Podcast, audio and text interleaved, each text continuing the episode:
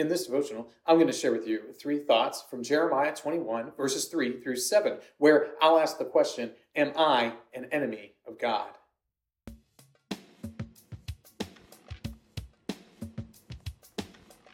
Jeremiah chapter 21, verses 3 through 7 says, Then Jeremiah said to them, Thus you shall say to Zedekiah, Thus says the Lord, the God of Israel Behold, I will turn back the weapons of war that are in your hands, and with which you are fighting against the king of Babylon and against the Chaldeans who are besieging you outside the walls. And I will bring them together in the midst of this city.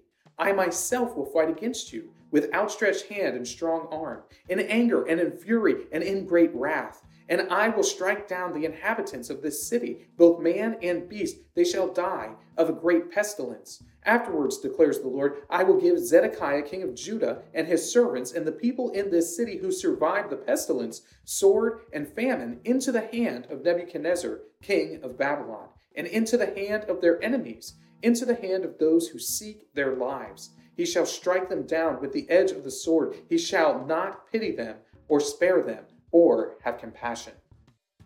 Jeremiah is the prophet of the Lord, and the people of Israel are recognizing that Nebuchadnezzar, the king of Babylon, he is coming down against Judah. He is coming down against Jerusalem. He is coming down and he is going to threaten them. He is going to besiege the city, and they are in some serious trouble. So, what do they do? They call on Jeremiah and they ask him to Find out from the Lord what is going to happen to them.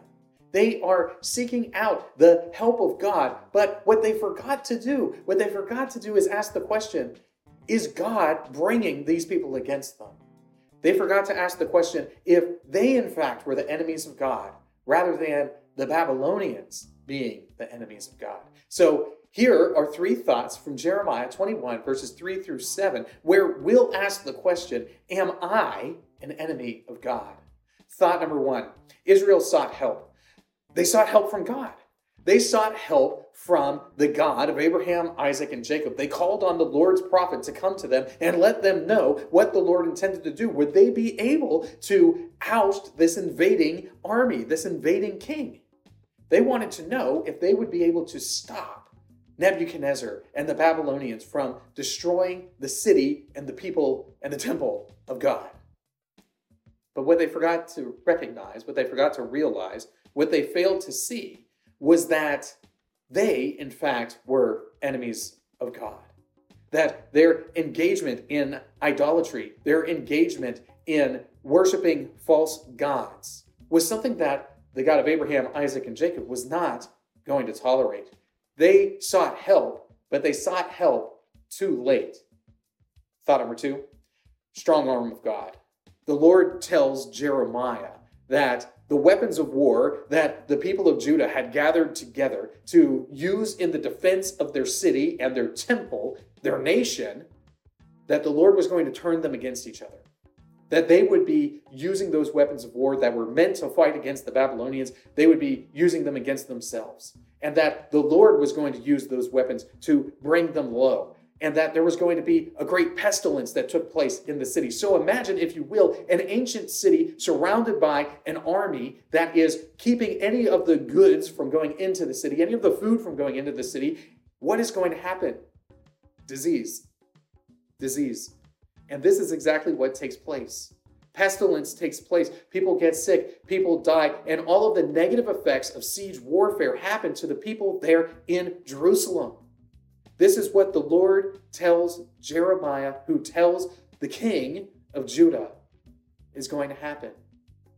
That if they truly feared the Lord, if they weren't an enemy of God, what they needed to do was go out and give themselves up to the Babylonians because they would surely die. Not at the hands of the Babylonians, but they would die at the hand, the strong arm of God Himself. Thought number three no compassion. This is what happens ultimately to the people who are there and left in the city after the pestilence takes place, after the siege is broken and the Babylonians sweep into the city. Nebuchadnezzar is not going to have any compassion at all. He is going to crush all of those people who are there. If you are not crushed under his hand, if you are not killed by him, you are taken off into captivity in Babylon. And this is the great tragedy in the book of Jeremiah that the people of God failed to realize that they were enemies of God, that they were doing that which is evil rather than that which is good. And because of that, the Lord is judging them. He is pronouncing them guilty in his sight.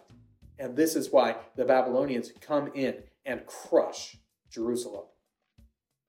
These three thoughts come from the assigned reading of Jeremiah chapter 17 through 21.